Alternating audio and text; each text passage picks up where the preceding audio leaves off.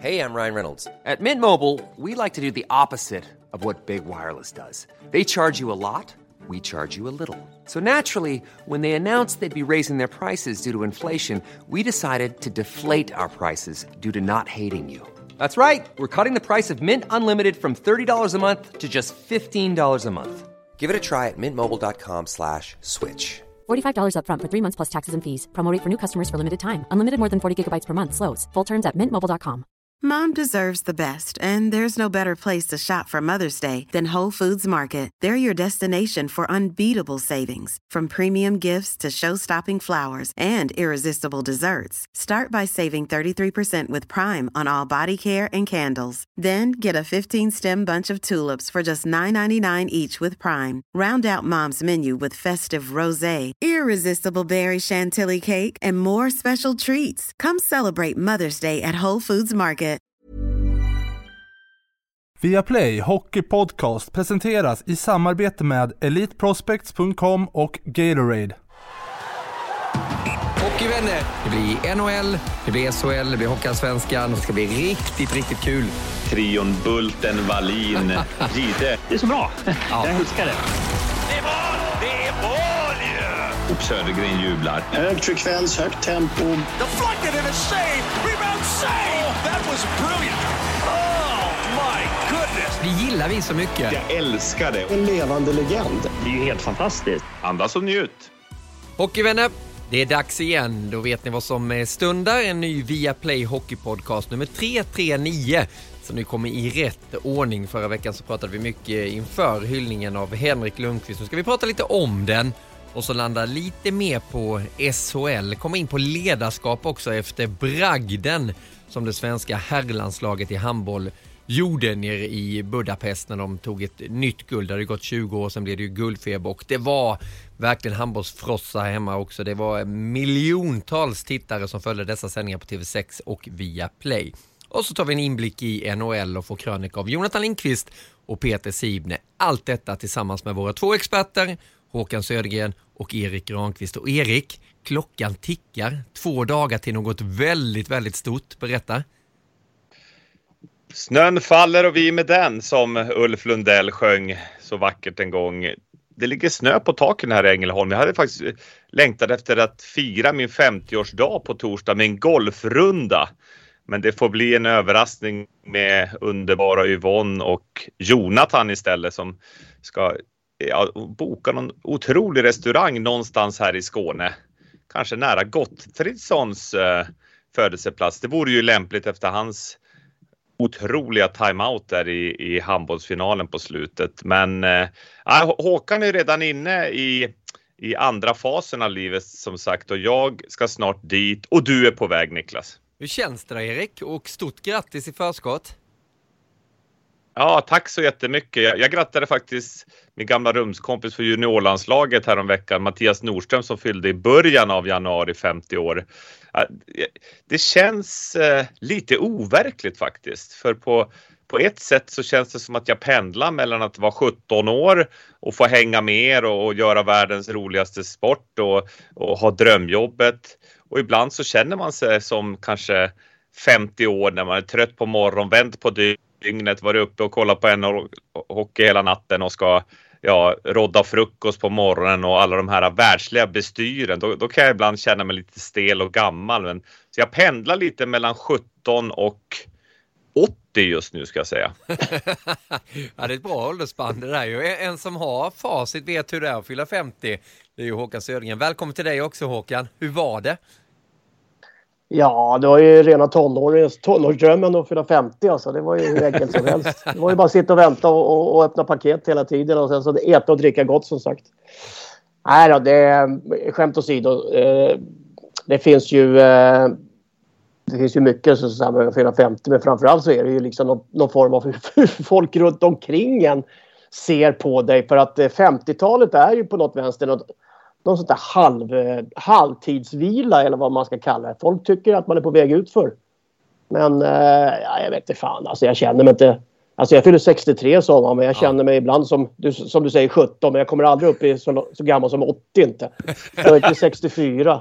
Men, men, men kan inte ni bara relatera till hur det var när man själv växte upp och när man hörde att någon var femtio, eller när man bara var på sina egna föräldrars fyrtioårskalas, man bara, vad är de fyrtio nu? Herregud, vad händer? Nu är man själv och attackerar femtiomärket här om, om några år, och man känner sig fortfarande som att man skulle kunna göra comeback i innebandet, man skulle hänga med någon som springer fem kilometer på arton minuter. Men ni förstår vad jag menar, det är, det är rätt surrealistiskt. Har inte du det intrycket ibland och den känslan, Erik?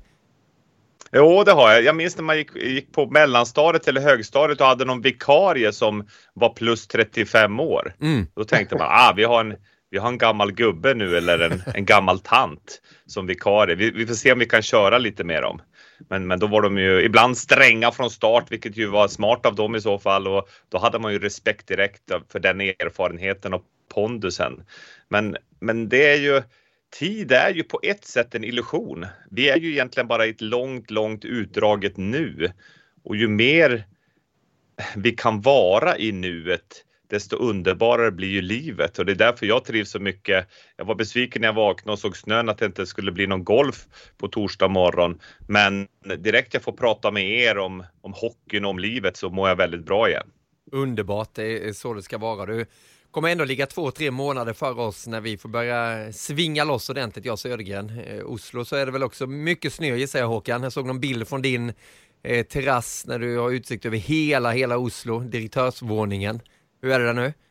Ja, det är väl rätt så hyfsat. Det är väl, alltså det är ju vitt överallt så att det är ju snötäckt då, men det är ju liksom inga, inga mängder. Och här nere i stan då, eller neråt runt hamnen och sånt där, va, så är det ju lite... Där är det alltid lite varmare. När du kommer upp på det som heter Markara, Nordmarkara, Östmarka och det som är runt om där alla skidspår och det ligger. Där är det nog eh, riktig vinter som sagt. Det ligger ju ofta på en fyra till femhundra meters höjd runt omkring. Men du, in, in mot hockey nu. Vi kan stanna kvar med lite Norge-kopplingen då. Hur uppmärksammade man Henrik Lundqvist-hyllningen i, i vårt grannland?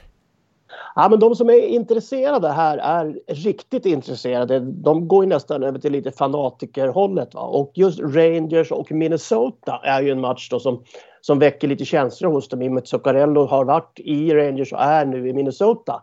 Och han är ju den största spelaren de har haft och har. Så att, eh, det var faktiskt rätt så stor uppmärksamhet på. Jag fick, jag fick en jäkla massa mejl mitt i natten, eller mejl, sms mitt i natten på folk som satt uppe, för det var ju lite sent, va, med, med tanke på att vi hade match efteråt också. Så att eh, här har det slagits upp rätt bra faktiskt. Men just kopplingen då, Henke, Zucca och eh, allting de har gjort ihop och eh, deras kamratskap. Va, det, det har ju fokuserats lite mer på det hållet än vad vi i Sverige har fokuserat mer på Henkes karriär som sig. Ja, jag måste säga att, eh, inte förvånad är jag väl inte, men eh, lite ändå att det var sådant stort intresse Eh, kring det här och under ceremonin också. Det var precis som att det här vill ingen missa, det här vill ingen se i efterhand på Viaplay, utan man ville vara med direkt, och det såg man ju på, på Twitter, på Instagram och allting, att ja, men alla ville hylla Henke, alla tagit in honom till sina hjärtan också. eh, vad, vad är din reflektion av den där kvällen, natten, Erik?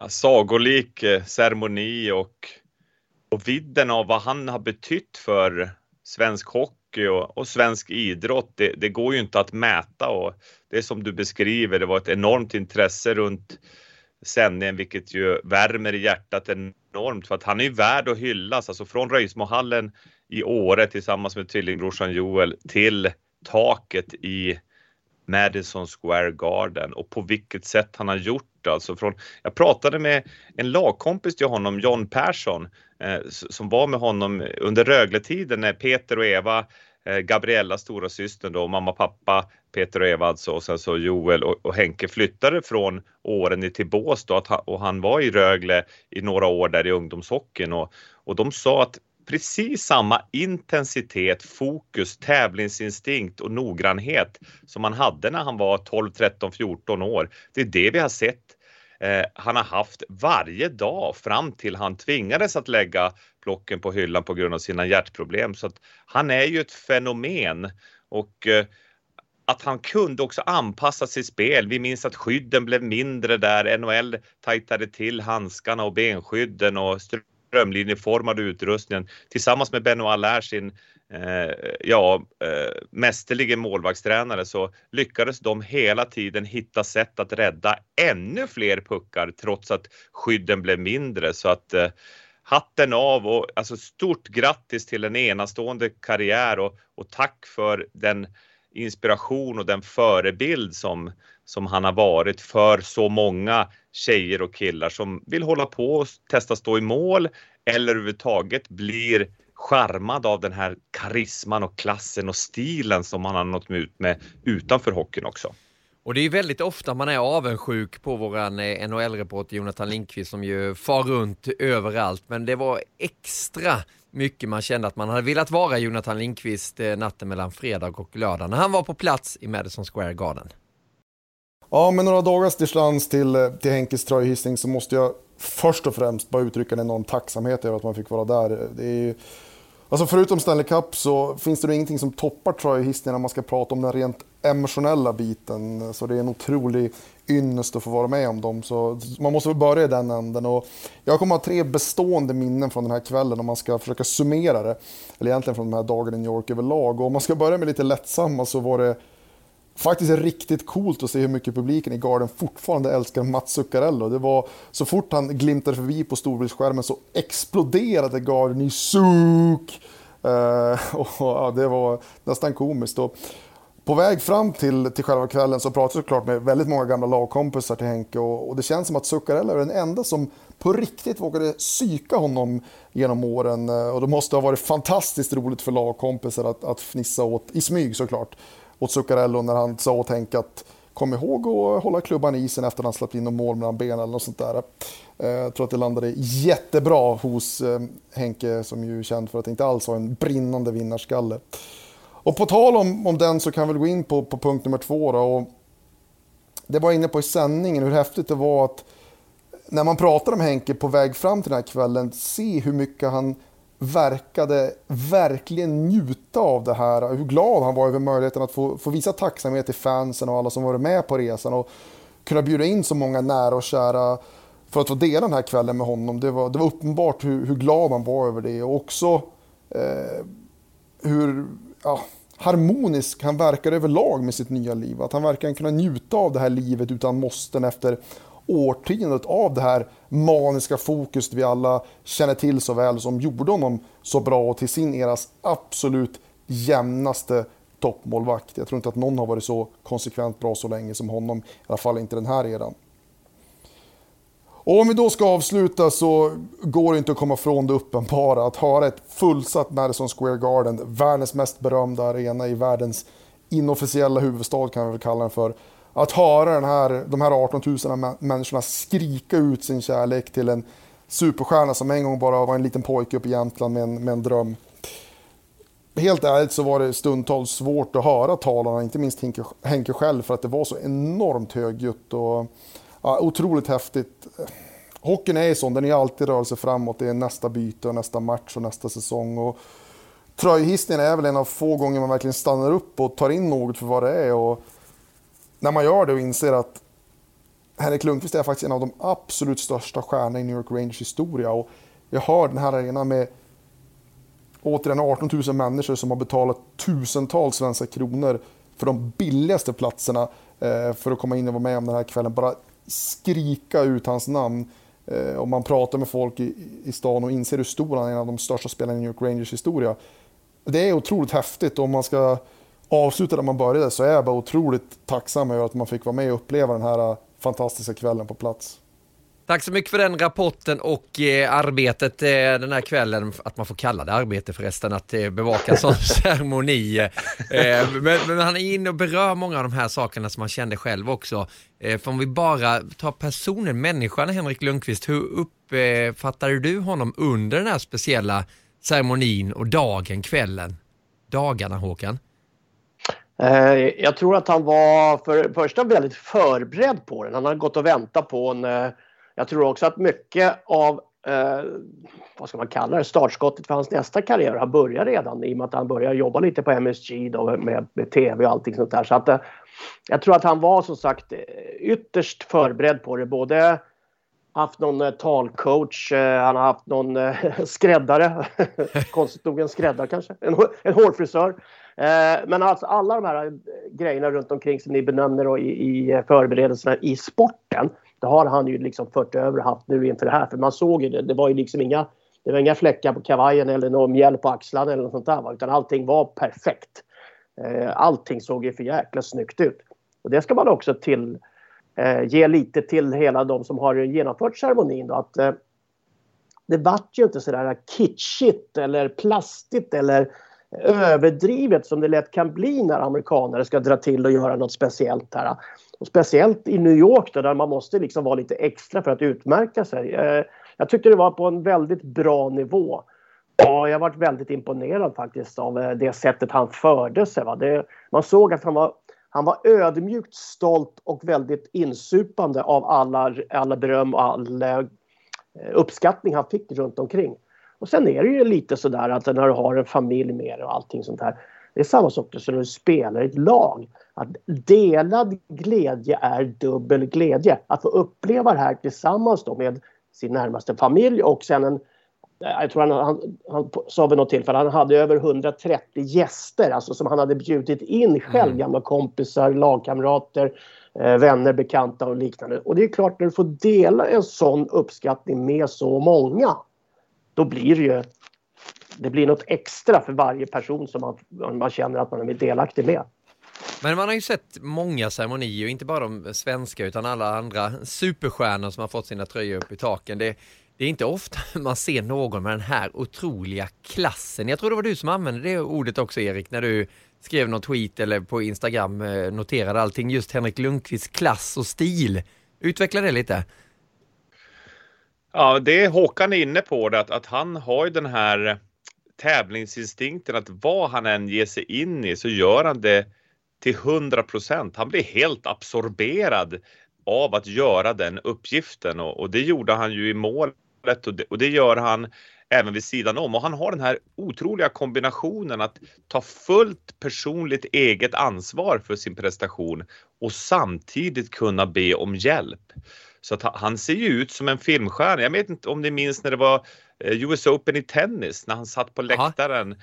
I en sektion bredvid Tom Cruise och Brad, jag tror det var Pitt, Brad Pitt honom, ja. och, och några till.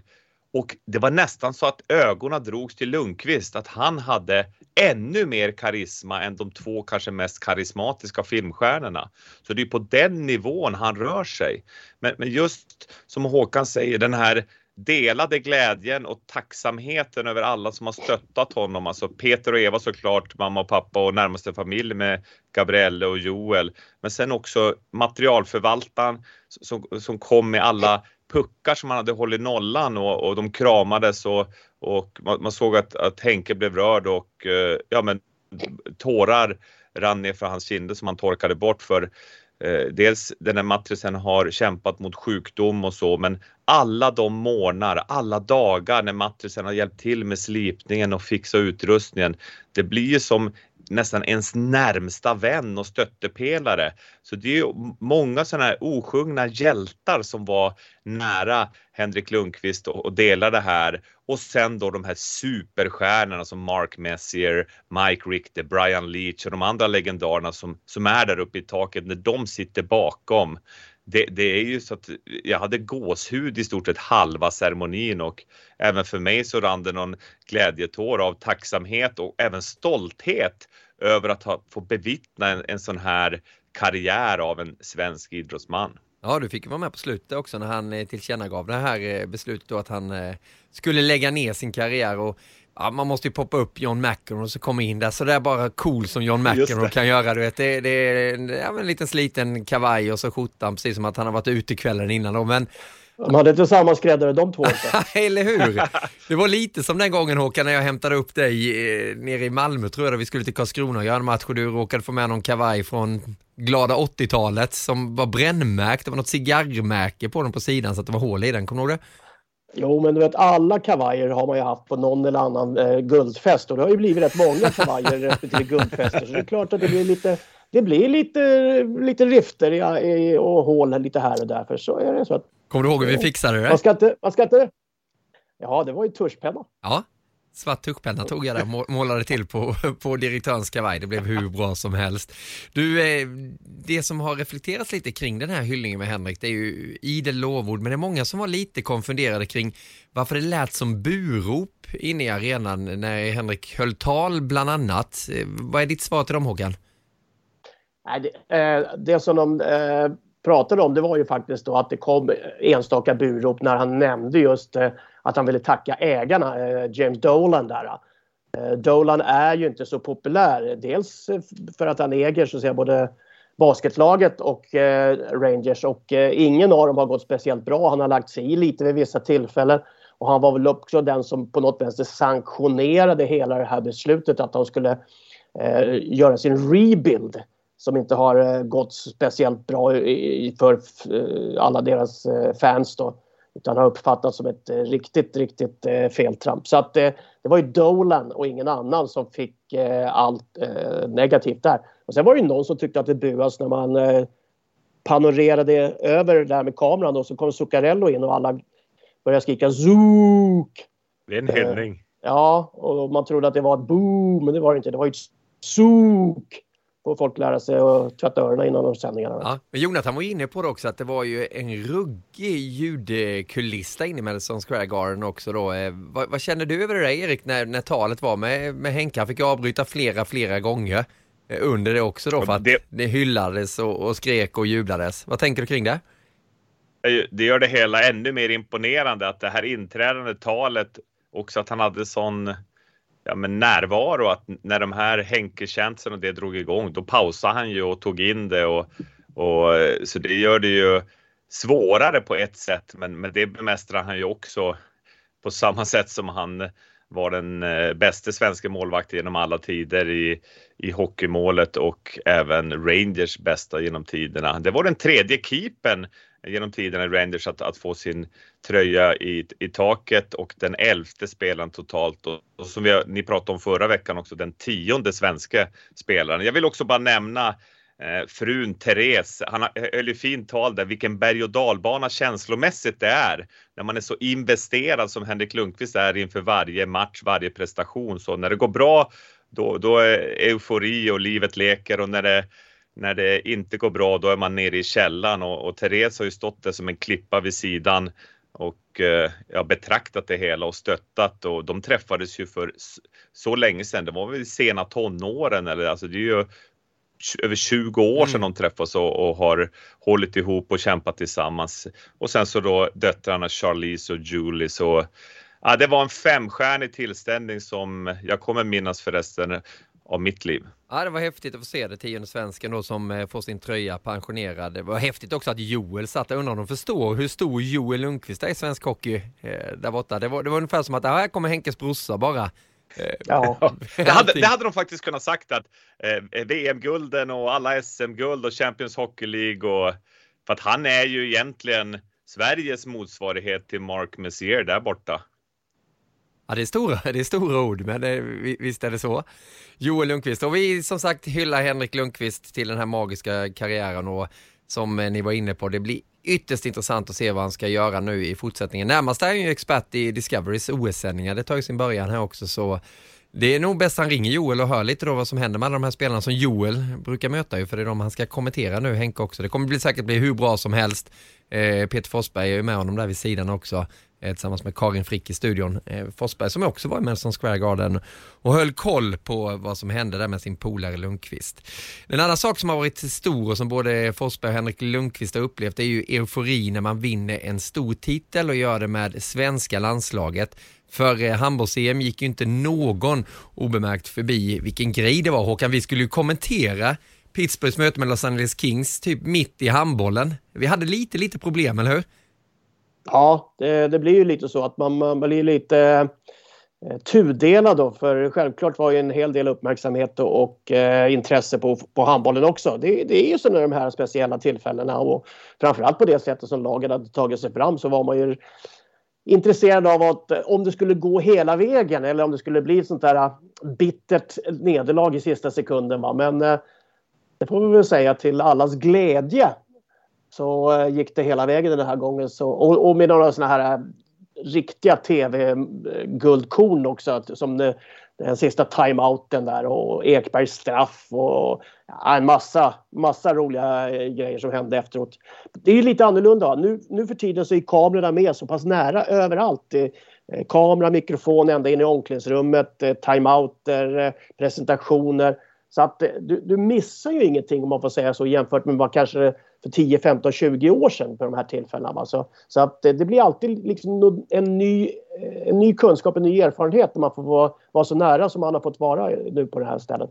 Och vi fick ju öronen där när vi satt och kommenterade matchen. Nu leder de med ett, nu är det lika. Och det var ju väldigt dramatiskt, och samtidigt som man skulle kommentera och hålla koll på det som skedde på isen. Men Erik, du som satt och följde det där, och jag vet att eh, du fastnade speciellt för den där timeouten. Berätta. Ja, det hade ni två skärmar på också eh, samtidigt. Det hade jag också, fast utan att kommentera Pittsburgh då, L A Kings. Jag har varit imponerad av, av det här laget med stort L, alltså ledarskapet ända från tränarna ner till det inre ledarskapet med Jim Gottfridsson i spetsen. Och den här sista timeouten, det, det var rysningar, så att jag, jag valde att spela in det. Får jag spela upp det här? Ja, gör det!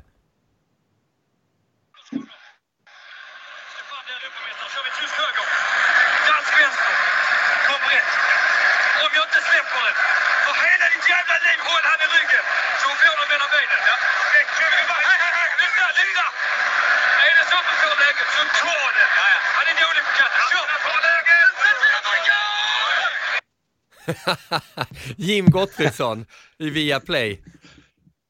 Gotte är grym. Han är kung. Alltså det, det här är ju ledarskap när det är skarpt läge.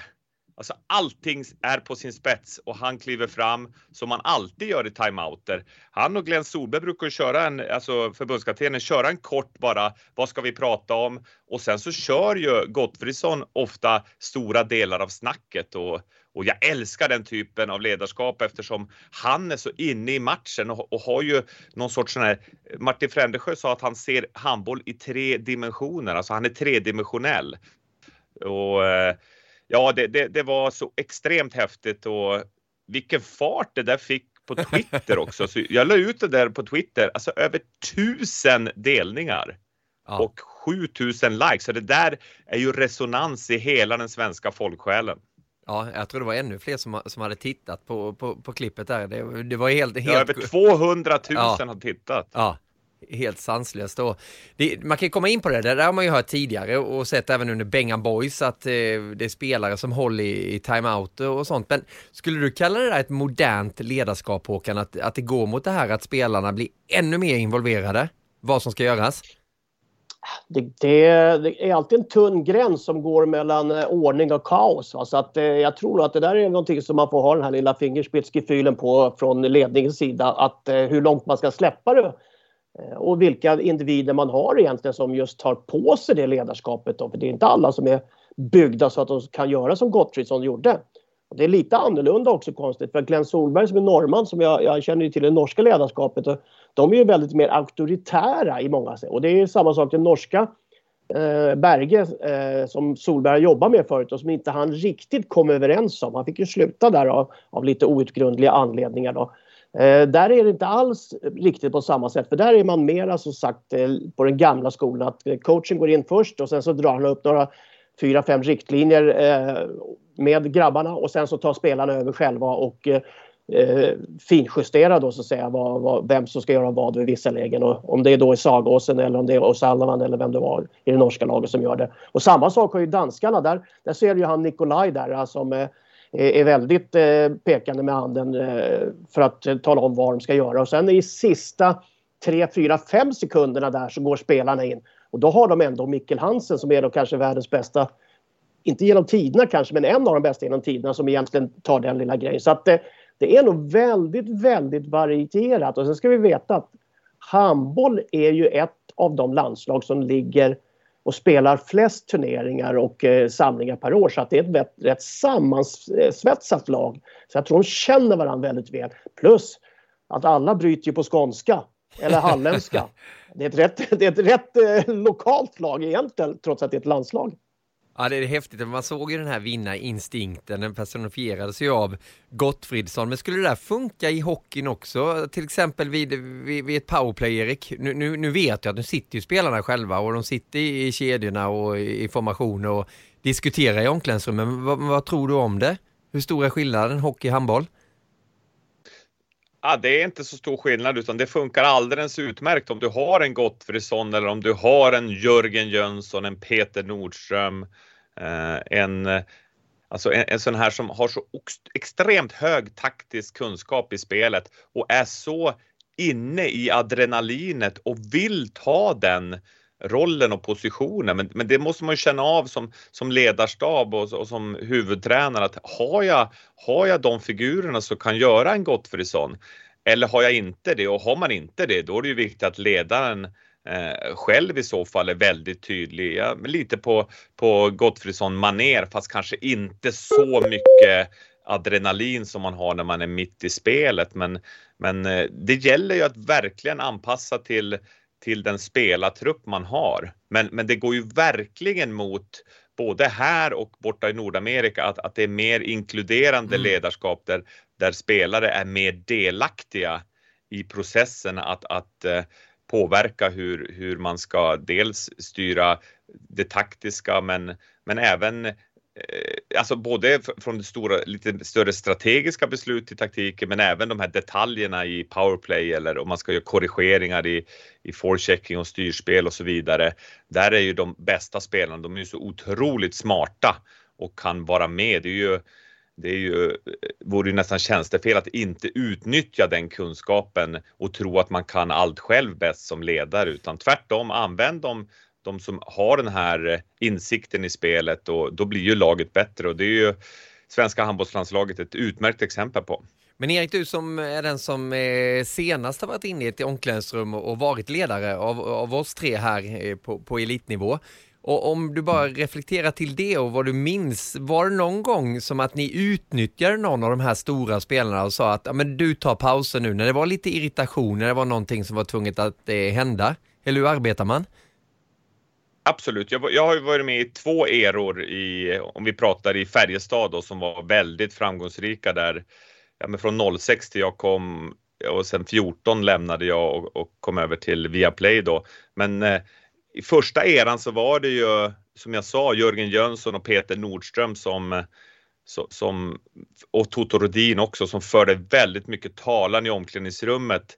Eh, dels att mana på när, när de kände att det inte var nog bra inställning, alltså att, att eh, man höll igen lite, att, att våga och att våga sticka in näsan. Det var ju en del, den här attityden, och kroppsspråket pratar Peter Nordström väldigt mycket om, att ha bra kroppsspråk. Men sen var det även det taktiska, så att ofta, vi ser Tommy Samuelsson när han var coach, och så, så kanske han drog en, några grejer, en två, tre saker, men sen så adderade ofta Peter eller Jörgen eh, antingen direkt man kom in efter pausen eller innan man gick ut. Så att, så att de bidrog alltid på det sättet. Och sen tog ju Rickard Wallin över den manteln. Och, och ja, vi som känner honom vet ju hur klok och hockeysmart han är.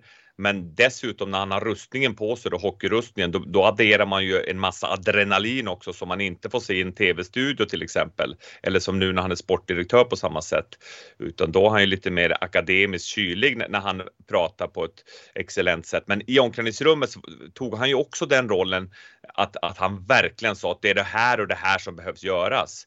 Och jag vill också... Eh, en sak till, ett element som var intressant i Färjestad var att ibland när Håkan Loob, när han var sportchef eh, och kände att det här är inte nog bra, nu är det, nu är det verkligen för dålig attityd, då kom han ner, knacka på tränarrumsdörren och fråga eh, Tommy och oss andra, får jag adressera laget nu? Och, och eh, då, då, då sa ju Tommy att ja, det är läge att göra det nu, gå in. Och då gick Håkan in, och då kunde han ju ta en tuggummiburk och kasta den i väggen. Och sen så instruera, så här ska man göra när man är forward och styr. Släpp inte en jävel över bron här på kanten. Och när ni får lägen framför mål, ner med klubban. Och du vet, det är en del svordomar, men det är en extrem energi. Ungefär som vi såg hos Gottfridsson. Men det jag gillade med Håkans sätt att leda uppifrån var att han alltid frågade om mandat från till exempel Tommy Samuelsson innan han gick in och adresserade laget. Men eh, ja, det var en ja, men, liten inblick hur det kan se ja, ut i en ledarskap. Det är ju intressant det där, för jag vet att du har ju berättat det här i podcasten också, Håkan, att det, det var inte långt från att du gick ner i Djurgårdens omklädningsrum i början av den här säsongen. Var det, var det vanligt på, på din tid var... i Djurgården att det kom ner gamla storspelare och röt till också? Nej, det har hänt vid något tillfälle. Lasse Björn kom in i omklädningsrummet en gång och tyckte att vi spelade som mesar, vilket vi kanske gjorde också. Så att eh, det har, det har som sagt varit attraktivt. Och det, det, det är liksom bara en sån här känsla att man skulle gärna vilja gå in och skrika lite, precis som alla andra supportrar. Men jag, jag, jag har inte alls den mandat. Jag har inte alls den. Jag kommer inte ens ner. Jag har inte passerkort. Jag kommer in i gången ens. Du är trean i taket. Du står och bankar på dörren. Nej, jag, det är nog mer, jag får stå och banka på dörren för att komma in i sådana fall ute på arenan, för jag blir utkastad. Ja. Men när, när Lasse Björn kom in den gången, hur reagerade ni? Var det någon som sa någonting eller vad hände? Ja, det var ju, det var ju tjugo stycken fågelholkar som satt där inne och undrade vad, liksom, vad var det där som dök upp nu? Liksom, det var ju först efteråt man kom tänka på två saker. Ett, det var Lasse Björn, och vad sa han sen då? Okej, okay, vi skulle inte vara som, som, som och spela så illa som, som vi gjorde. Jaha, ja, okej. Okay. Ja, ja. då, då går vi väl ut då. Ja. Alltså, det, det är ju mer en sån här... Ja, fäkta i vinden lite, så att det, det märks ju inte så mycket. Det, det är inte det viktigaste. Det viktigaste är många andra detaljer som dyker upp. Men det är klart, ibland kan ju sådana där grejer väcka också. Att någon kastar något i väggen eller slår sönder ett bord eller ja, skäller ut någon eller vad det ska vara. Det, det gäller ju liksom att hitta ett sätt att förändra tillståndet för vissa som är lite ja, drabbade av nerver eller belastning av andra saker. Så att, mm. det kan väl funka, men jag tror inte det är något recept som varje vecka ska i ska innehålla. Men upplevde du att det var svårare att eh, höja rösten? Och det handlar inte om att man ska förbanna, det handlar om att man ska hjälpa laget på ett vis. När du kom till landslaget, Håkan, kontra hur det var i Djurgården som ju var ditt lag där du var uppvuxen till exempel och visste exakt vad som gällde. Egentligen inte någon större skillnad, för att eh, på, på min tid så var det ju ofta så att vi, vi var ju samma gäng som hade egentligen spelat ända sen pojklandslaget, juniorlandslagen, eh, vikingarna, allt upp i A-landslaget. Så att det var egentligen samma gäng med killar. Det dök upp några in och ut. Så att den stora eh, stommen i laget, den var ju egentligen ograverad.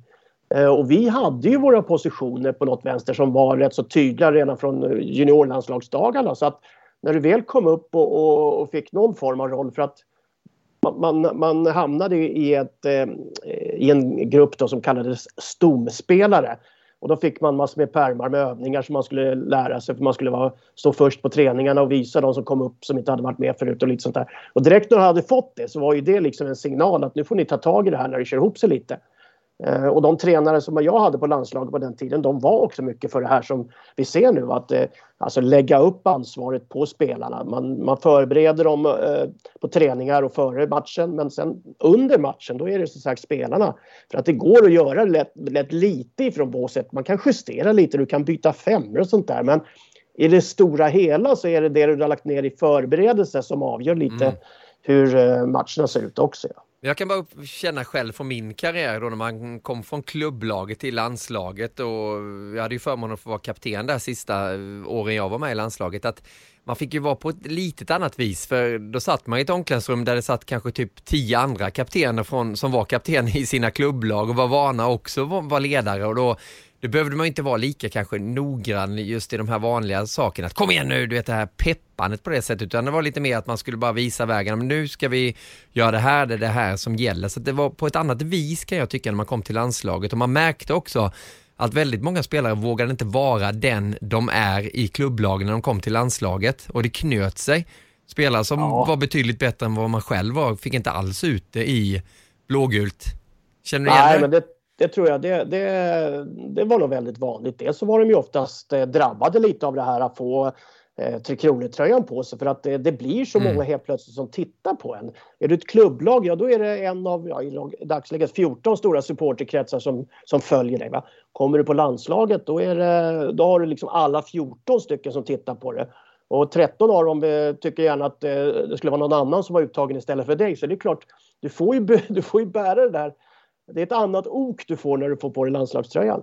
Men sen är det ju ofta så när du kommer upp i, i landslaget så är du pass skicklig. Du får en, en bekräftelse på det, och då är det egentligen lite när du hamnar i någon form av ja, kaptensroll eller liknande, då blir det liksom lead by example. Alltså du, du måste gå först, du måste vara, gå i bräschen för dem och visa hur man ska spela. Egentligen inte skrika så mycket, Nej. utan det är prestera för att visa de andra. Mm. Nej, så, så är det verkligen. Om man tittar på det här också med förbundskaptener, hur mycket skulle du önska att de samarbetade ännu mer över gränserna, Erik? Jag vet ju att de gjorde det tidigare med Rickard Grönborg och Jan Andersson, var det väl, fotbollslandslagets förbundskapten som, som träffades relativt ofta. Jag vet inte hur Garpenlöv agerar nu, men hur känner du det när du känner sånt som Glenn Solberg lyckas så bra som han gör med sitt jobb, norrmannen, i Sverige? Ja, och eh... förhoppningsvis sker det utan att vi vet om det. Att det inte kommer till, till, ut till media, utan att man, man kan ha såna här samtal där man bollar idéer. Och hade, hade jag jobbat i en, i en hög förbundskaptenposition, ja, men som Janne Andersson eller Sam Hallam till exempel som ska ta över. Eh, Garpenlöv är lite tätt in på nu inför, inför O S. Men att slå ett samtal, skicka ett sms, kan... har du en halvtimme över, vi kan bolla lite idéer. För det, det är så man utvecklas och, och växer. Och, och som du säger, crossover. Man, man kan lära sig från andra sporter. Och, och vad är det handbollen gör så bra? Alltså, de har så otrolig lagsammanhållning. Och spelarna, den här unga killen Walter Krins som, som kom in eh, ja, med på ett bananskal. Och, och visade sån kyla och vågade bidra med sitt spel. Han... han Han vågade ju bidra med sina spetskvaliteter. Alltså måste han ha känt sig trygg. Han måste ha känt sig välkomnad och accepterad och älskad för det han kan bidra med. Och att, hur gjorde de för att skapa den stämningen? Det hade ju, det, jättebra fråga, Niklas. Och, och där kan man ju göra sådana vinster. Alltså hjälpa varandra att bli bättre och, och utvecklas även över sporterna. Om man bara tittar på... Äh, ja, Håkan Wallin. Bara en liten... En liten alltså, det, om ni tänker lite brett nu så är ishockey och fotboll är rätt lika. Va? Det handlar om ett statiskt försvarsspel. Det handlar om ett rätt så statiskt anfallsspel med väldigt mycket eh, förbestämda rörelser, detaljer, speciellt i powerplay. Det handlar om ett jäkligt snabbt vändning av spelet. Eh, en, en mycket kontringar som kommer av målvaktsräddningar. Och när du säger och beskriver det så där så kan du beskriva ishockeyn, men du kan också beskriva handbollen. Handbollen och ishockeyn är relativt lika. Det är, planen är lite mm. begränsad, det är lite tajtare. Du, har be, du kan byta in spelare till höger och vänster. Så att ishockey och fotboll, eller förlåt, eh, ishockey och handboll passar väldigt bra. Fotboll och bandy passar bra för det är ungefär samma förutsättningar. Så att du måste titta på lite sådana där saker också. För att många gånger så när man pratar ledarskap så pratar man teknik, träningsmetodik, uppbyggnad av laget, personligheter och allting sånt där. Så att det gäller ju att hitta de som egentligen känner att de har lite utbyte av varandra också. Om man ska jo. prata ledarskap generellt, eh, metodiker och, och eh, mental träning och sånt där. Där tror jag att man har rätt så bra uppdannat i Sverige för att du har ett S O K som samlar väldigt ofta de olympiska sporterna på stora möten och eh, sammanför deras tränare. Men då är det ju inte grenspecifikt utan då är det mera överbryggande och på något vänster lite utanför de här boxarna som handlar om tekniken i, i respektive sport. Så jag tror att Sverige har det rätt så bra Uh, utbyte och sånt där. Men självklart allting kan ju bli bättre. Men jag tror att det är väldigt viktigt att hitta sporter som är kompatibla med varandra på något vänster.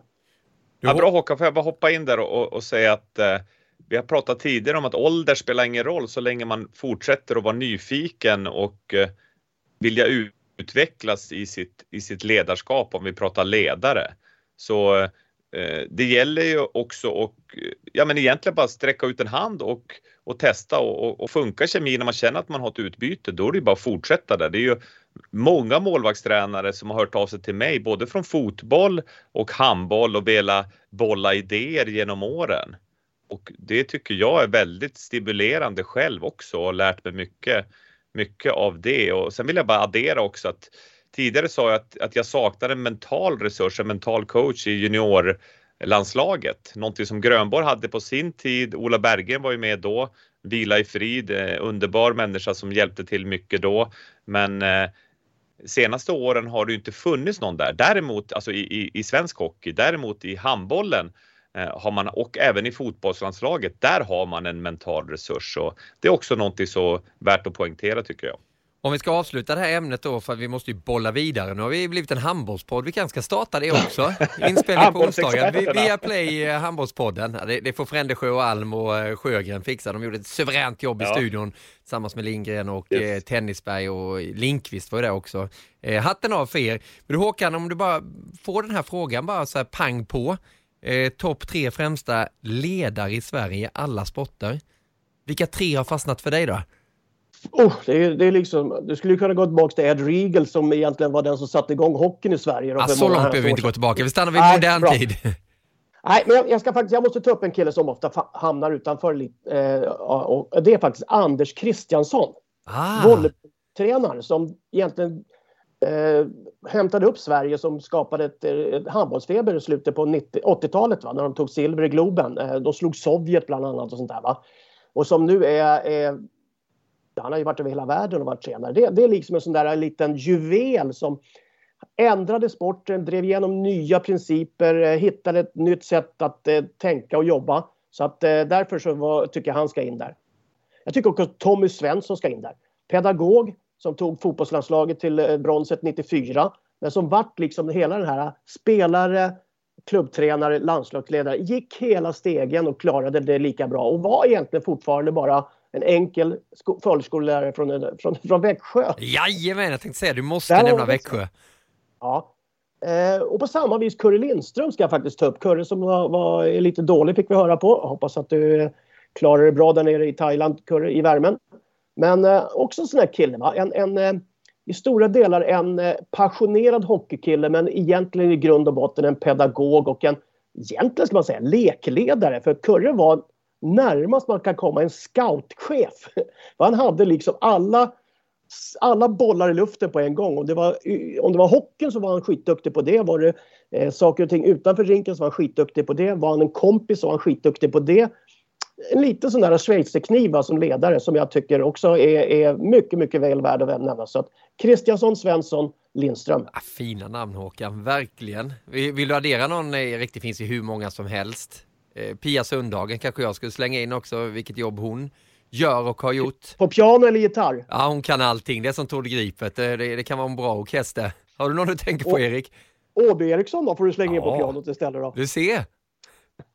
Du spelar ja, in, jag, jag vill addera till...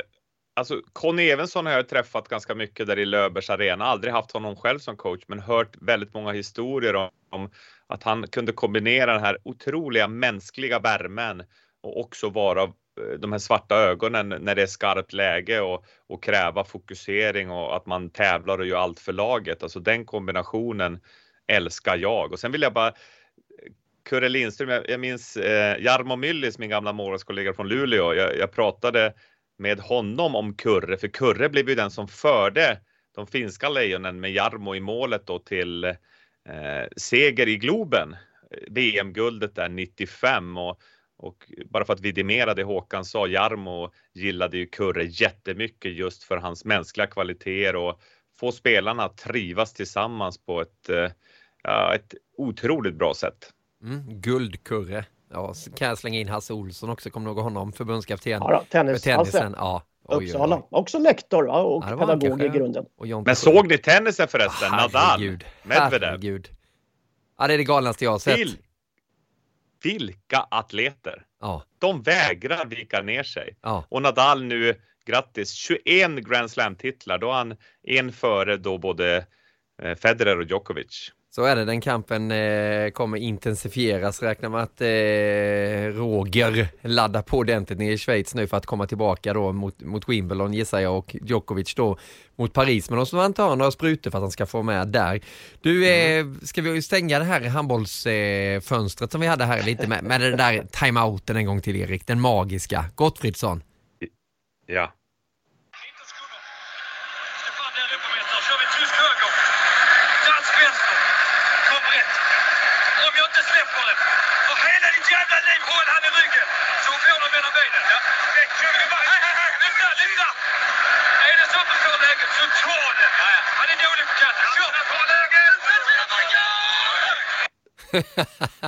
Ja, det, det där ska vi lyssna på inför varje sändning i den här studion. För hela ditt jävla liv. Det låter väl som när Håkan eh, pratar med alla djurgårdare nu då för att eh, hålla sig kvar i S H L. Jag vet att eh, det har funnits med lite i bakgrunden, Håkan. Vi behöver inte gå in på det, men det har ju hänt väldigt mycket i Djurgården och vi får den övergången till S H L. Det ligger ju på fjortonde plats då och rusta. Vi har ju varit inne på att de rustar för kvalet, men det kan ju bli att de kravlar sig förbi lagen de jagar där med Timrå, Malmö, Brynäs, Linköping till exempel.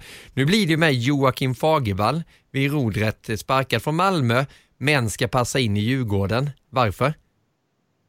Ja, det är väl egentligen också, så skulle jag vilja säga, alltså, och rent ut personligt perspektiv, inte i, med någon koppling till Djurgården alls, annat än att jag är är blågul röd in i själen. Mm. Det är väl liksom en liten chansning. Va? Det tränar, marknaden är inte speciellt stor. Djurgården har länge sökt en första tränare, en coach där man vill vara tre i båset och, och när det inte har funkat hittills då, så, så, här, så vill man ju ha den lilla avlastningen så att eh, man har en backcoach, en forwardscoach, du har en huvudcoach. Eh, så att eh, jag tror det, Det, det, det är lite det här Kajsa Varg, va? Till detta är jag nödd och tvungen. Eh, att man tar det man haver. Eh, så att, eh, det är väl sådär tycker jag. Det, det känns ju lite konstigt när man blir sparkad på ett ställe den ena veckan och blir klar för den andra klubben nästa vecka. Det, det, för mig är det lite spe, speciellt att det kan gå till på det sättet. Men eh, sån är marknaden. Till detta är vi nödda och tvungna. Och du vet ju att eh, mitt smeknamn är Nicke Nyfiken. Eh, finns det något annat namn där som, som var aktuellt som du kan säga nu när det är klart med Fagervall? Ja, jag ska inte, jag ska inte ta det som går innanför i, i, i de rummen. Men visst, det, det har funnits killar som är assisterande i ligan som egentligen passade väldigt bra för Djurgården i, som, en, ö, som en första coach. Det hade det funnits. Så att det, det hade varit ett bättre alternativ. Men av andra saker och kontraktsskäl så gick inte det att lösa. Nej, och vi respekterar det svaret också. Vi ska inte gå in och tänka vilka som är assisterande nu då för att bolla upp de namnen. Du ska slippa det, direktören där. Men vad säger du om det här, Erik, när man går från en klubb då som det kan handla om att man spelar om hur många miljoner som helst mot. Det kan ju faktiskt bli Djurgården-Malmö i ett kval. Det kan bli att Djurgården passerar Malmö precis på slutet också. Hur, hur tänker du kring det? För oss som är utomstående, eh, Håkan har ju såklart ett hjärta kvar där i, i Djurgården, självklart. Legendar som man är uppe i taket också, tjugotvåan. Så för oss, dig och mig Niklas och alla, alla fans som inte har något med de här två lagen att göra, så är det ju kittlande. Alltså det ger ju en extra krydda till anrättningen att, att man blir inte uppskattad så tillvida att, att Malmö eh, känner att nej, vi, vi, vi ska ta en ny riktning med en, med en annan ledning. Eh, och sen då eh, skötte han det jättesnyggt, Fagervall. Han tog fullt eget ansvar och, och inte skyllde på någon annan. Och några dagar senare så har han jobb i en annan klubb som kan, likt en Rocky-film. Eller det blir ju en dramaturgi i en, i en tv-serie där helt plötsligt det kan bli som du... För Malmös skull så, och deras fans hoppas man att de hittar rätt och, och kan blicka uppåt istället. Men det finns ju fortfarande en risk att det blir Djurgården och Malmö i en direkt avgörande bäst av sju då. Så... Jag är, jag är fortfarande väldigt fascinerande över hur, hur det är. Jag har ju själv varit med i ledarstaben när, när på något sätt det blir splittringar. Och vi har ju sett det i Malmös lag. Man tar hem Carl Söderberg, man adderar under säsongen Händemark och Magnus Per-Evri Svensson kommer in. Och de fick inte ihop det. Det blev inte det här alltså sammanhängande kraften där man litar på varann och Och fick ut maximalt av spelartruppen långt därifrån. Och jag hörde en intervju med Fagervall där han sa att han ångrar att han trots den här pandemin och så inte gjorde lite mer teambildande saker. Mm, det hade jag också. Och, och det är ju, det är ju intressant. Och det är också en extra utmaning för dagens ledare och ledarstaber i den här tiden av, av, av corona och de här restriktionerna. Att det är lite svårare säkert på många sätt i den dagliga verksamheten som är S H L att bygga den här otroliga lagandan som man normalt vill göra. Och tänk också, jag har bara funderat på det, hur smart det var. Nu, nu, nu känner vi ju Joakim Fagervall, vi jobbar ju nära honom i Hockeyallsvenskan, framförallt i, i Västerås. Men den där intervjun han gjorde i bilen när man såg tavlorna i baksätet och att han var på väg att lämna södra Sverige och Malmö för att bege sig uppåt och han skulle väl hem till Umeå. Men han svarade mm. ärligt på alla de där frågorna med Simo, och, och rakt ut gick det ju på alla sociala medier också, och, och han hyllades för, för sin rakrygghet. Eh, och, och det här kan ju säkerligen, gissa jag, har smittats av sig direkt också till, till, till Djurgården som sitter där. Vi, vi behöver en tränare, men det här verkar ju vara den perfekta. Det är klart att de har full koll på Fagervall, det, det fattar jag också. Men är du med hur jag tänker, Håkan? H- hur smart det ändå var av Fagervall att göra det, ställa upp på den här intervjun? Ja, det, det, det kan jag väl tycka också faktiskt. Det, nu är inte det, tror jag, någon, någonting som du sätter in i C V:n så som gör att du blir anställd på Nej. nästa ställe. Men, men jag, jag förstår vad du menar, va? Att, liksom, att du får... Du får på något vänster sympatierna på din sida genom att säga som det var, och, och ta åt det på, på de sakerna som du kanske eh, har funderat på lite själv, eh, vad du gjorde fel. Så att eh, ärlighet var det ju alltid längst. Alltså, så, att, och så länge man inte har något att dölja så finns det ju liksom ingen anledning att dölja det heller. För att ju mer du döljer och håller tyst och, och, och smyger undan, ju mer startar alla de här ryktena som du sen måste börja avkräfta på något vänster. Och det är jäkligt svårt. Så att... Eh, jag har alltid sagt det också. Det finns ingen som är så, så smart som att, att vara rak och ärlig i första läget. Speciellt om du inte har något att dölja. Har du något Nej. att dölja däremot, då ska du hålla käft. Ja, ja. Ja, det är bra. Visdomsord från, från Södringen där. Vi ska ta det i vår podcast här också. Vi, vi har ju pratat om det säkerligen i något avsnitt. Men hur en vardag ser ut för en tränare. Vi håller lite på den, Erik. För vi, vi pratade så mycket handboll här, så tiden bara springer ju iväg. Men om vi bara slänger en blick på S H L som ju haltar sig framåt eh, på grund av coviden som fortfarande då spökar för väldigt många lag. Men vad ser ni för vinnare just nu? Nu är det ju Luleå som är i topp, följt av Skellefteå, Rögle trea, Frölunda fyra, Färjestad femma, med olika antal matcher i för sig. Men ändå, vad tänker du, Erik?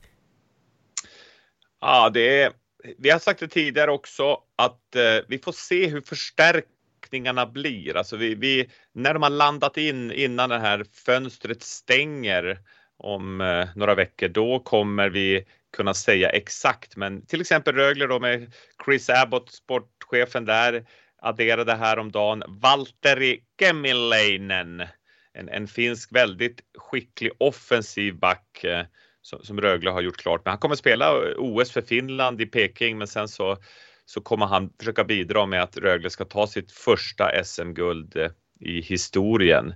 Och det är, det är därför jag, jag kommer, jag har ju sagt Rögle nu i, i tre, under lång tid, alltså under två års tid eller tre års tid, att det här kommer, de kommer aspirera på S M-guldet år efter år. Och det var final i fjol, Växjö blev för svåra, Rögle hade skadeproblem då. Men i år så tror jag att det kommer bli året när man, man vinner sitt första S M-guld. Vad svarar du upp med, Håkan? Ja, du har ju Erik ändrat sig för varje gång och sen så kommer han alltid tillbaka så att det här har jag sagt i tre år nu, va? Men nej, han, han Håkan, går gå tillbaka och dag, nu går ju igenom alla lag varenda gång som är i slutspel. Ge det, hjälp mig här nu. Nej, nu får du stå för ditt eget. Jag ska Nej, men... säga det, jag, jag, jag tycker att... Kära lyssnare, gå tillbaka och ja. lyssna, det här tar jag inte, Håkan. Jag har sagt Rögle i två och ett halvt år och jag står fast vid det. Vem tar du? Ja, du tippade Rögle i fjol också, säkert. Jag har sett Rögle hela säsongen, så att det är ingen snack om det.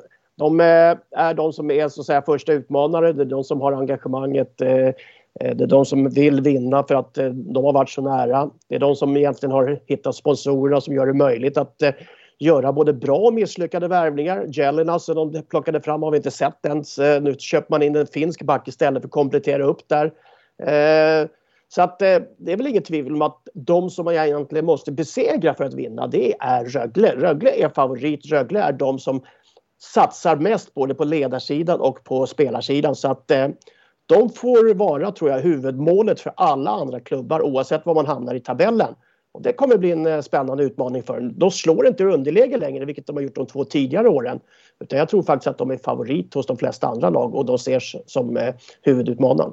Ja, båda med Rögle alltså, och eh, det vet vi att du har haft koll på Rögle länge, Erik, och, och sagt det också. Men här i Södringen, ja, du, v- vem tippar du då, Niklas? Ja, men jag, jag, jag tror att, nu, nu är jag ju bara programledare, men i, jag var ju inne på det lite, tror jag, nuddade vid Luleå tidigare. Inte bara för att de toppar just nu, men jag har för mig att jag sa Bulan Berglunds nu kommer gäng. Erik, nu kommer Erik rädd, nu kommer Erik också säga, ja, jag, jag tror också på Luleå, nu tror jag också på Luleå. Ja. Nej, men jag, jag, jag, Nej, men jag tror att de kan ja, bli farliga. Det är... Det, det brinner mycket där uppe nu och han verkar få koll på det. Omark eh, kommer bli tungan ja. på vågen när det väl ska avgöras. Häftigt slutspel. Jag skriver rubriken S H L ovissare eh, än på många, många år. Är jag fel ute? Ja, ja, i alla fall Erik... i slutspelet. I alla fall i slutspelet, mm. ja. I slutspelet. Erik Gustafsson också fick ju covid och åker inte till O S. Och det är också bra för Luleå, så det talar för dem. Och som sagt, trollgubben, artisten Omark, om han får förutsättningar att briljera offensivt, då kommer Luleå ha bra möjlighet att vinna sitt andra guld för herrarna. Men du, jag fortsätter tippa Rögle då. Ja, gör det. Jag ändrar inte det men... nu. Men. Nej, inga män nu. Nu kör vi. Nu kör vi. Vi, vi, vi skickar ner en eh, puck i sarghörnet också, Håkan, i Hockeyallsvenskan. Modo. Eh, Ludvig Persson ska upp dit från Frölunda nu. arton-årig stor talang. Ska de gå för det eh, nu när det handlar om värvningarna? Vad tycker du med möjligheten? Ja, det, tycker du att tycker Foppa, alla de här ska skicka är, in pengar och köra? De har pengar, de har möjligheter. Men marknaden är rätt dålig. Det är rätt chansartat att köpa någon. Och de har ju faktiskt tagit sig hit på ett kanske överraskande bra sätt. Texelia som jättebra i mål. Men Gardin och Karlin, vad de har gjort med laget så här långt med relativt svåra resurser och, och, och lite tufft och hårt jobb. Men som sagt, det är ju faktiskt jäkligt bra. Och de har kommit dit på en, en vad ska vi kalla det? En klassisk hedlig försvarshockey med bra offensiv och nya spelare som får nytt ansvar. Så att det där är utmaningen för dem. Det är att liksom gå in och ändra hela uppställningen i laget. Den stämningen de har skapat genom att plocka in någon utifrån som är en chansning i det här läget. För som sagt, så himla bra spelare finns det inte. Unga, hungriga spelare, det kan du plocka in för de smälter in i såna här grupper. Sen vet du inte vad du får ut av dem rent prestationsmässigt. Men att gå in och köpa in och spelare utifrån Nordamerika eller vad Foppa kan hitta någonstans i, i, i Europa åt dem, det, det är svårare. Där, där skulle jag verkligen sätta mig och ta riktigt, riktigt funderare innan jag gör något sånt. Över sjuttioett sjuttiofem poäng, Modo Hockey sjuttiofyra poäng, Bikarskoga sjuttioett poäng. Topptrion i Hockeyallsvenskan när vi spelar in den här Viaplay Hockey-podcasten. Där under strecket, eh, alltså Timrå och Djurgårdens placeringar i eh, S H L. I Hockeyallsvenskan så är det S S K på trettonde plats trettiofem poäng. Troja Ljungby akterseglade med tjugonio poäng. Eh, har dock spelat färre matcher. Södertälje, eh, Pelle Hornberg in där. Tankar, Erik? Ja, jag får... Eh... Det har ju varit en väldigt... De sparkar ju Micke Samuelsson. Ju, det, det skedde ju för sportchefen för... Eller om han lämnade självmant för någon månad sedan. Och nu fortsätter de göra förändringar. Det har ju inte sett alls bra ut. Spelet på isen. Det är någon match där man har sprattlat till och vunnit. Tolopil och målvakten gjorde ju någon fantommatch där. Och de lyckas vinna för någon vecka sedan med, med två noll vad det blev. Men sen är de tillbaka till gamla synder igen. Och, ja, det är ju... Det är ju väntat ändå att det sker förändringar och, och Pelle Hornberg som står för ett ledarskap vi har pratat om idag, så han är ju väldigt varm människa som, som värnar om mjuka värden men samtidigt eh, kan styra upp ett spel efter resurserna. Vi minns ju hur han, hur han tog upp eh, Karlskrona och eh, har gjort ett bra jobb också i Schweiz, de rapporter som, eh, som jag har fått därifrån så... Eh, Ja, jag tycker att det är en väldigt klok värvning och han får vara med också och skapa sin stab, ta med assisterande vilket jag gillar också så jag definitivt att det kommer bli bättre under Pelle Hornberg. Vad, vad tror du eh, Håkan? Kan det bli så mycket sämre? Nej, det kan det inte. Så det är ju rätt som sagt, det, går, det kan ju bara gå uppåt men som sagt eh... Det har ju varit en nedåtgående spiral i Södertälje ett, ett, ett par säsonger faktiskt. Nu tog man in Gråns, Bemström. Mm. Alltså du har det bara eldan sitter i styrelsen. Alltså det, man ska passa sig också för att ha för många reliker eller lik i garderoben. Reliker kanske vi ska kalla dem istället. Som dyker upp och, och, och sätter sig ner och t- talar om hur det var förr. Va? För att det går inte riktigt. Det, det, det måste in nya unga hungriga som kommer in hela tiden. Så att det kan vara lite att man, man, går och, och, man går i gamla fotspår och det kanske inte är så smart där nere. Ja, jag får se vad man kan hitta på Pelle Hornberg. Han kan ju Hockeyallsvenskan. Vi minns ju vad han gjorde med K H K och Karlskrona. Han förde upp dem till S H L. Nu har han mycket att arbeta med, med i Södertälje. Mer om S H L och Hockeyallsvenskan nästa vecka. För jag blev väldigt glad för vi ska prata N H L en liten stund här efter reklamen. För vad ska vi, Erik? Vi ska till... Florida! Hang med. Ryan Reynolds here from Mint Mobile. With the price of just about everything going up during inflation, we thought we'd bring our prices down. So to help us, we brought in a reverse auctioneer, which is apparently a thing.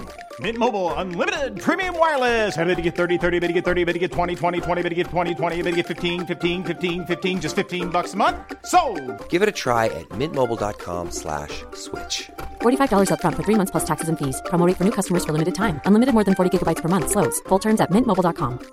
I'm Sandra, and I'm just the professional your small business was looking for. But you didn't hire me, because you didn't use LinkedIn Jobs. LinkedIn has professionals you can't find anywhere else, including those who aren't actively looking for a new job, but might be open to the perfect role, like me.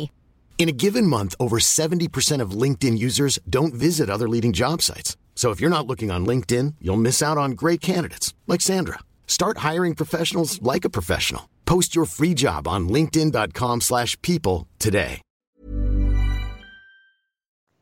Viaplay Hockey Podcast, det här är nummer tre hundra trettionio, och jag blev så glad nu för jag tittade ner mot min dator här och såg att klockan stod på elva kolon elva. Och för mig betyder det att då blir det en jäkligt bra dag. Det är bara sån där, sån tick som jag har. Jag blir skitglad, jag blir asförbannad varje gång jag ser att klockan är elva kolon tolv och jag har missat detta. Då får jag jobba i motvind, precis som jag har gjort i stora delar av livet. Har ni någon sån grej, Håkan och Erik? Om du börjar med dig, Erik. Jag brukar, jag brukar alltid ringa till kontoret när det blir noll noll sju på klockan.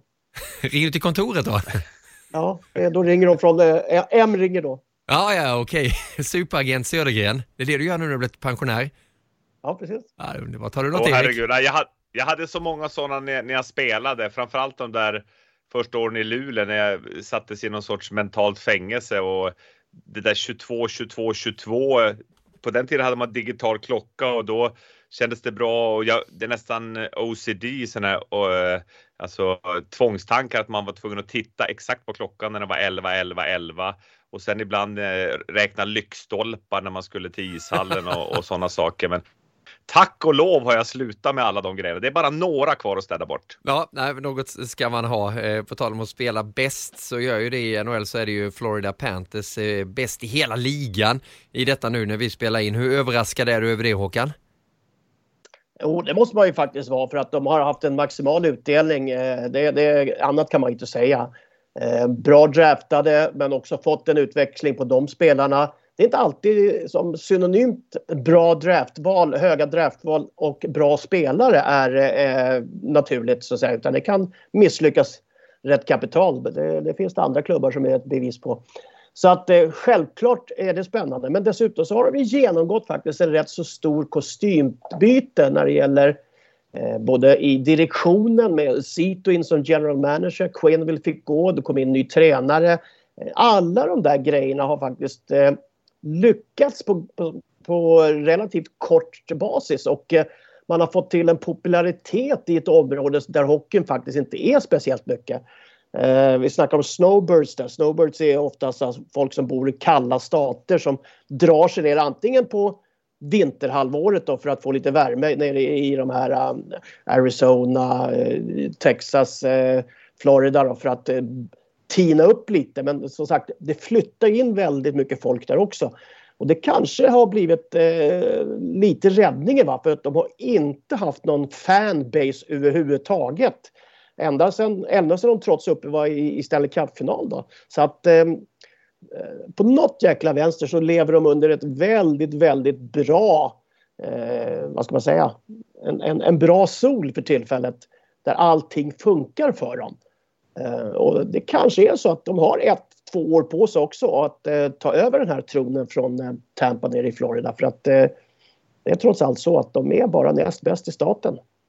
Och en som bor på den hetaste platsen man kan göra om man vill bevaka världens bästa hockey, det är ju Peter Sibne eh, som ju till vardags arbetar för elite prospects punkt com och rapporterar krönikor till oss här i Viaplay Hockey Podcast. Här kommer den senaste.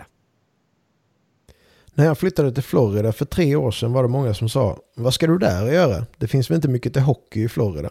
Det är en fördom man kan förstå att folk har, men den är felaktig. Florida är ett av världens snabbast växande hockeydistrikt. Jag är själv aktiv i en ungdomsförening här söder om Tampa och ser på nära håll hur det växer. Det är verkligen inte billigt att spela hockey här, ska man veta. Årsavgiften ligger runt trettio tusen svenska kronor per år för att träna och spela travel hockey i en riktig serie. Sen tillkommer kanske tjugo till tjugofem tusen för turneringar och resor.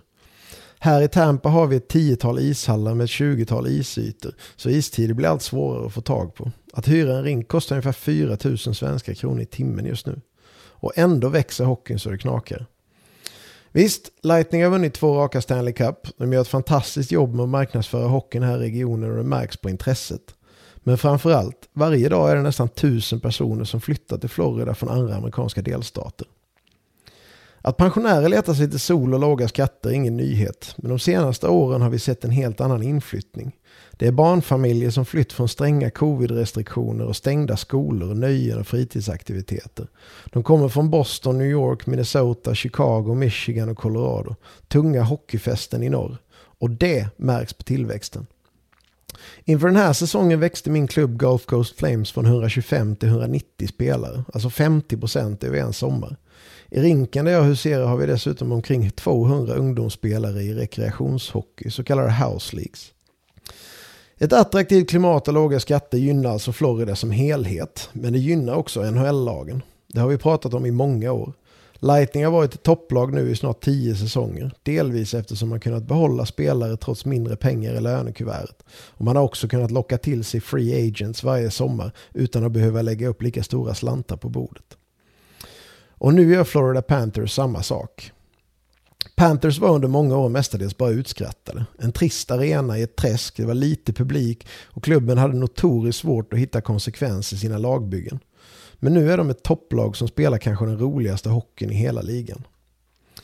Vi kan börja med det uppenbara. De har draftat väl. Alexander Barkov och Jonathan Huberdeau är totala fullträffar. Det är hemskolade spelare som tillhör N H L:s absoluta toppskikt numera. Aaron Ekblads karriär har gått lite upp och ner, men han har nu seglat upp som en av N H L:s toppbackar och han är fortfarande bara tjugofem år.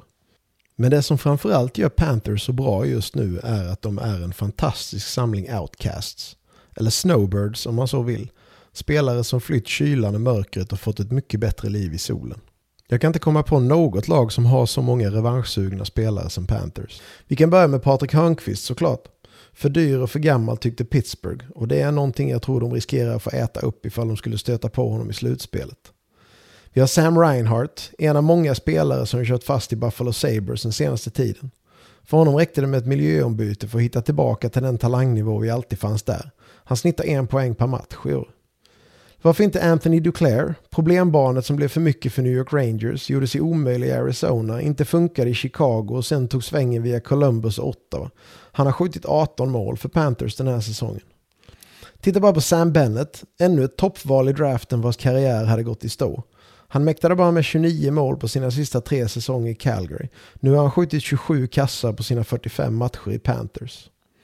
Carter Verhaeghe fick inte plats under lönetaket i Tampa. Panthers högg direkt och för blott en miljon om året har de hittills krämat ur sjuttiotvå poäng på åttiosju matcher.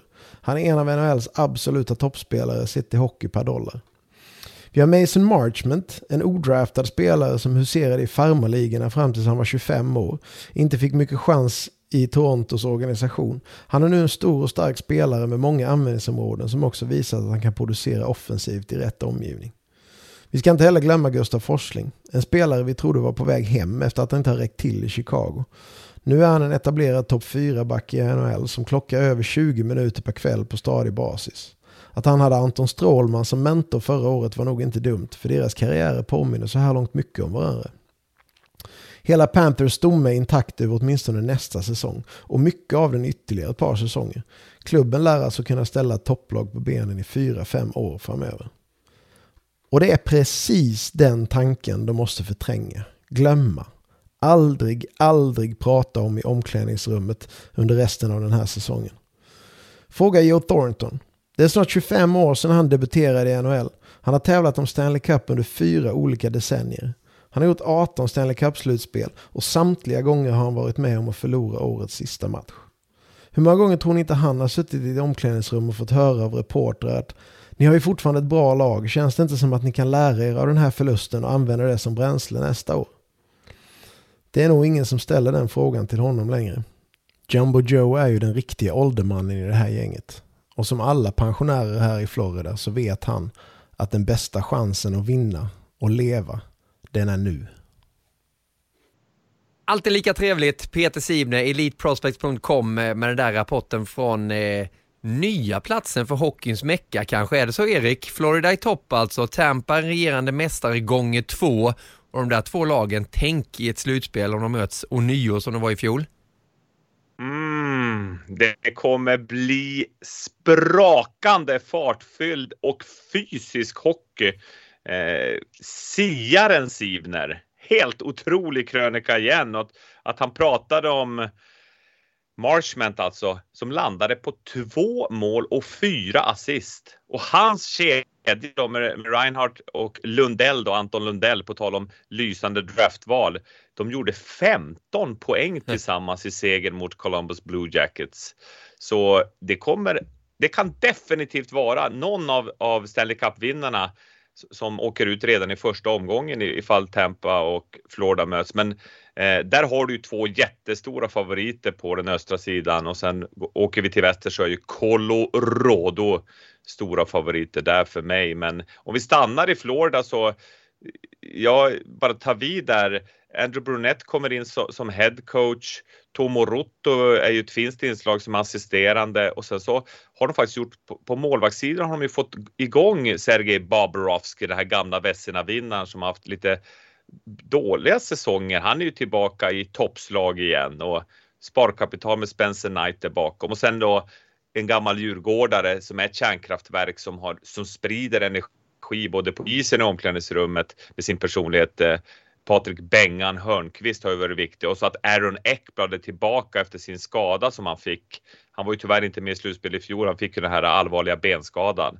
Men han är ju tillbaka också i laget. Så de är faktiskt en riktigt stark utmanare till att vinna Stanley Cup. För första gången då. De var ju final nittiosex, förlorade mot just Colorado. Men tjugo tjugotvå kan bli året. Men han är inne på det, Peter, också i krönikan där när han pratar om det, att man får inte sitta i omklädningsrummet och, och diskutera att ja, ja, men vi har ju några möjligheter här nu, inte bara den här säsongen. Hur vanligt eller ovanligt är det i N H L? Tror du att spelarna resonerar så där eller tänker så undermedvetet, Håkan?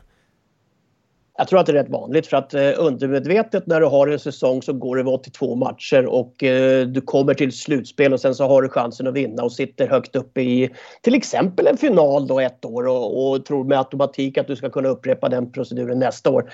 Jag tror att det är väldigt vanligt. Eh, vi jobbade ihop med finländarna under World Cup tjugo sexton och, och, och då umgicks jag en hel del med Janne Niinema. Uh, och vi har varit på Stanley Cup-finaler ihop och allting sånt där och då har vi pratat lite med, och han sa det, han var i sitt första år så, så han, när han kom som rookie till Philadelphia så gick det bara, ja det bara gick av farten och sen var de i, i Stanley Cup-finalen och, och, så, och han sa det, fan det här, det här börjar ju bra, det här var inte så svårt inte, det här, det här gör vi om nästa år. Han sa på ytterligare sina åtta säsonger han spelade eller sånt där så var han aldrig i närheten av att vara i ett slutspel alltså. Så det kan gå rätt fort alltså, men, men det är ju lite den annorlunda modellen för just eh, kontrakten går ut, du tar in free agents, du har draften. Ett lag kan, alltså det kan ju skifta åtta tio spelare väldigt, väldigt fort i N H L och vilket gör att förutsättningarna ändras. General manager kanske byts ut, ägaren kanske säljer laget eller ägaren har andra idéer för laget, vilket vi också sett nyligen. Så att det, det är en mycket mer volatil liga. Eh, på det sättet eh, N H L än vad kanske ett vanligt eh, organisation som svenska ligan är. Där blir det inte så stora, stora förändringar. Det ser vi ju. Vi har ju egentligen väldigt sällan på en, under en tioårsperiod eh, väldigt få utbytande av stora lag i, i ligan. Men om man bara synar truppen som de har Florida med alla de här spelarna. Helt plötsligt toppar Jonathan Huberdeau och hela poängligan, tjugoåttaåringen då. Han draftades ju tidigt, har gjort över nittio poäng tror jag en säsong för några år sedan. Men helt plötsligt så är han i topp av poängligan. Du räknade upp andra namn där med, med en superkedja som inte ens är första kedjan egentligen. Vi är ju Barkov som ska styra det här laget, men helt plötsligt är det Anton Lundell då, som vi har följt på nära håll och hade förmånen att se i mm. Bay Hockey Games, Erik, som styr en formation. Om du jämför sett det här laget mot Tampa, vad, vad är skillnaden? Ja, Tampa har ju alltså superduper stjärnor i form av Vasilevski, Viktor Hedman, Kucherov eh, och sen då Stamkos po- Point. Eh, med- medans de här stjärnorna du nämner upp, de är lite de är lite bakom den otroliga stjärnstatusen som, som Tampa har. Men det vi ser i, i Florida i år är att de, det blir en, en, en bättre bredd på... Eh, Tampa hade ju bra bredd i fjol, men som det är med lönetaket så tappar de ju en del av den bredden och har förstärkt med lite andra. Men, men just nu så ser Florida eh, faktiskt starkare ut än, eh, än vad, vad Tampa gör. Och mycket tack vare, tycker jag, just de här centrarna du, du nämner, alltså de två finländska, alltså Barkov eh, och Anton Lundell i första och andra kedjan. Det blir otroligt svårt att coacha mot ett lag som kan ha den, det fyrverkeriet offensivt. Eh, och sen så, som du säger, Huberdeau som toppar hela poängligan med sina sextiotre poäng, sjutton plus fyrtiosex. Eh, det är en sån där smygare under. Han, han gör inte mycket väsen av sig, men han gör knappt ett misstag när han är inne på isen och och ja, men har en väldigt stor verktygslåda. Så jag är extremt imponerad av det här laget. Och har de också då Patrick Hörnqvist framför mål i powerplay som, som är den tuffaste spelaren att möta i det området enligt Anders Nilsson, V M-hjälten från tjugoarton, som har mött Bengar i den situationen väldigt många gånger. Så ja, ju mer man tänker på det här så börjar det luta allt mer åt att Florida kommer att vinna Stanley Cup. Oj! Men då har vi inte pratat Colorado än. Och så, så det är lätt att bli lite fast i det man grottar ner sig i just för tillfället. Men, ska du byta favorit, ja. Ska du byta favorit i, i, i Sverige också, eller? Nej, jag, jag, jag, jag har sagt en three-peat till Tampa, så att jag står fast vid det. Vilka tippar du då Stanley Cup, Håkan? Jag har sagt Colorado hela säsongen också, va? Åh! Ska vi betta en lunch igen? Du skyddar med en lunch. Vi får inte, för vi får inte göra det. För vi, vi är ingen spelbolag, va? Så vi kan inte göra det. Nej, just det. Okay. Det har fått göra så. Alltså, det gjorde jag ju förra veckan med Limpa när vi diskuterade våra favoriter. Men det är lite roligt när man sitter på elite prospect dot com och tittar på åldern där på forwards i, i Florida. Det är inte så att det är massa jun, juniorer som ska göra det heller. Okej, okay, Anton Lundell, tjugo år. Eh, men annars är ju de andra kommit upp runt tjugofem sträckt och lite över. Och sen kommer då Joe Thornton. Född nittonhundrasjuttionio, fyrtiotvå år. Tänk om man skulle få vinna. Ja, det är ju sån där... Alltså det blir ju en Netflix-serie. Ja. Ja. Lätt. Det är ju ingen snack om det alltså. Ja. Uh, och sen bara liksom tänkte vad han skulle få bara för att raka av sig skägg. Alltså vilken, vilken leverantör av utstyr skulle betala en förmögenhet för det? Va? Är det Gillette eller vilka är det som, som är intresserade att göra någon sån där deal? Ja. Uh, det, han, det blir motsatsen till... Motsatsen till Fredrik Ljungberg som berättade i, när vi träffades där när du gjorde Premier League-studion, vi gjorde den här studion, att han tappade sitt reklamkontrakt med L'Oreal där. Det var någon förlust, han hade ju så otroligt coolt hår med lite rött i.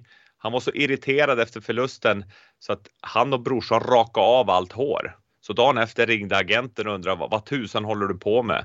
Men han var så irriterad och sen dess har han varit... utan hår som, som du och jag, Håkan. Men han tappade kontrakten med L'Oreal. Ja, jag gjorde men... detsamma, detsamma gjorde jag. Jag älskar att Håkan alltid, Håkan alltid kommer in på den här biten när det handlar om kontrakt och pengar. Det är direktören, smeknamnet sitter så jäkla bra där.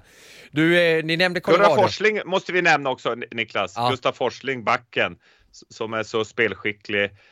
Lukas Karlsson också. Och sen då Patrik Hörnqvist. Det är de tre svenska bidragen just nu. Och sen Jonas Johansson då, målvakten som inte har spelat någon matcher. Ja, nej, men det är kul med lite, lite blågult där också. Ni var inne på Colorado, det är ju faktiskt det enda laget just nu som är med där uppe i toppen om man tittar på hela ligan från den västra sidan. Annars är det den östra som dominerar och långt ner hittar man ju Vancouver. De är inte så långt ifrån slutspel, man ska inte glömma det. De kan jaga på där medan Håkan spelar upp. Eh, lyssnar på ett namn nu, Erik? Inte jag. Ja, det var jag som råkade trycka på pronunciation, alltså hur man uttalar namnet på Elite Prospects. Det behöver jag ju inte göra på Jonas Johansson. Ja, det var det, det, var ju det jag uppfattade också. Ja, det är underbart. Men just med Vancouver, eh, vi måste ju stanna vid eh, vad som hände också med deras nya general manager, Patrik Allvin, som kommer komma in där. Eh, hur stort är det, tycker du, Håkan? Det kommer ju efter vi hade spelat in podcasten förra veckan. Ja, det är jättestort. Eh, från ett personligt perspektiv och eh, från ett svenskt perspektiv. Eh, sen från Kanada, kanadensens perspektiv så kan det vara ett litet frågetecken för att eh, det är ju det han får leva med. Han måste verkligen prestera och bevisa, sin posi- bevisa att han är värdig sin position. Va? Så han kommer nog få ett eh, rätt tufft uppdrag eh, den närmaste tiden och förbereda draften som är kanske hans eh, primära eh, mål då, så här på kort tid. Eh, sen kan det vara lite genombrott så här. Vi har sett eh, Kekkeläinen, finländaren som har eh, via en spelarkarriär och en, en scoutkarriär blivit då, så här, G M där borta. Och eh, nu Allvin då går lite annorlunda väg, men und, på, på sätt och vis också den långa vägen upp och får den här chansen. Så att, eh, det, det visar i alla fall att det går. Men för alla som ser att det går så kan vi säga att det har ju tagit han femton till tjugo år av arbete för att klättra på den här stegen hela tiden upp. Och, och bara det som en liten reflektion på att alla som tror att man kan hämta en tränare i Europa som går rakt in som, general, eller som, går som head coach i ett N H L-lag, så tror jag att här, här kanske man kan få sin funderare. Men det kan ju vara faktiskt så att en svensk general manager hämtar en svensk förbundskapten, för detta förbundskapten eller coach till att coacha ett farmarlag och har ett lite längre perspektiv att se att han kanske ska bli headcoach om en tre fyra år. Det kan kanske det här leda till. Vad visste du om eh, Allvin, Erik? Ja, jag visste en, en hel del eftersom jag är ja, vän med Johan Hedberg. Han är ju tajt eh, med den, de läxingarna där. Niklas Eriksson, Johan Hedberg, eh, Fredrik Jax. Och eh, när Pittsburgh eh, börjar gå så bra... Eh, han har ju varit, och som Håkan säger, lång tjänstgöring, jobbat väldigt hårt. Jim Rutherford som var, kom in som general manager i, i Pittsburgh. De vann ju sexton och sjutton. Har ju vittnat om vilken arbetsmyra det är och otroligt eh, liksom skicklig på att på de arbetsuppgifter han har gjort där som scout.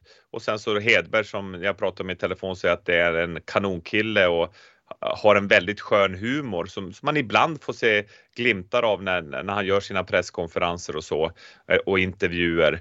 Men, men det är ju ett extremt hårt gediget jobb, och den här personliga relationen också till Jim Rutherford som de kommer ju jobba tätt ihop. Och, och sen så Emily Castongay då, som tidigare agent eh, till bland annat Lafreniere, hon kommer ju in som assisterande general manager, och det är den andra kvinnan i N H L-historien. Angela Gorgon var ju den första då i Anaheim Mighty Ducks nittiotre när hon blev som assisterande G M. Så att det är ju barriärbrytande på, på flera sätt det här. Och, och Vancouver som är så präglad av legendariska svenskar, och bröderna Sedin är ju uppe i, i management nu också. Man har din favorit, till exempel draft, ett av draftpixen eh, man har då som man tog i tredje rundan, Linus Karlsson.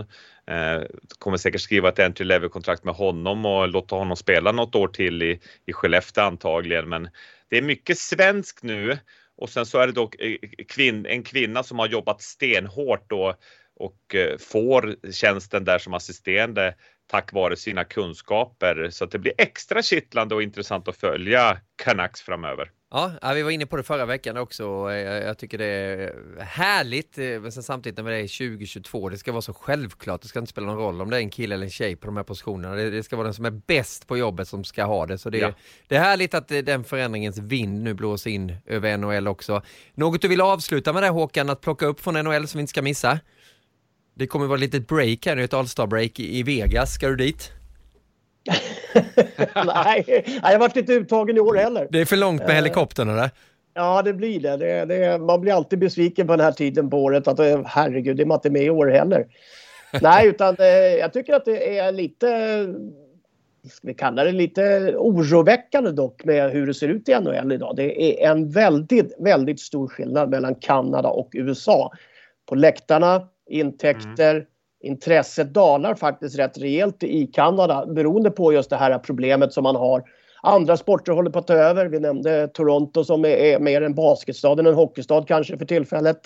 Så att ja, det, det, det känns som att Kanada har en uppförsbacke. Kommer deras O S-lag misslyckas här, så tror jag att det kommer få se en rejäl diskussion om ishockeyn i Kanada och Kanadas satsning framåt, va? För att eh, det, det, det ser inte lovande ut för ishockeyn i Kanada för tillfället. Nej, pressen då på Jeremy Colleton som ska vara headcoach för Kanadas O S-lag. Ja. Vi kommer prata mycket mer O S nästa vecka då när det intensifieras där borta i Kina också.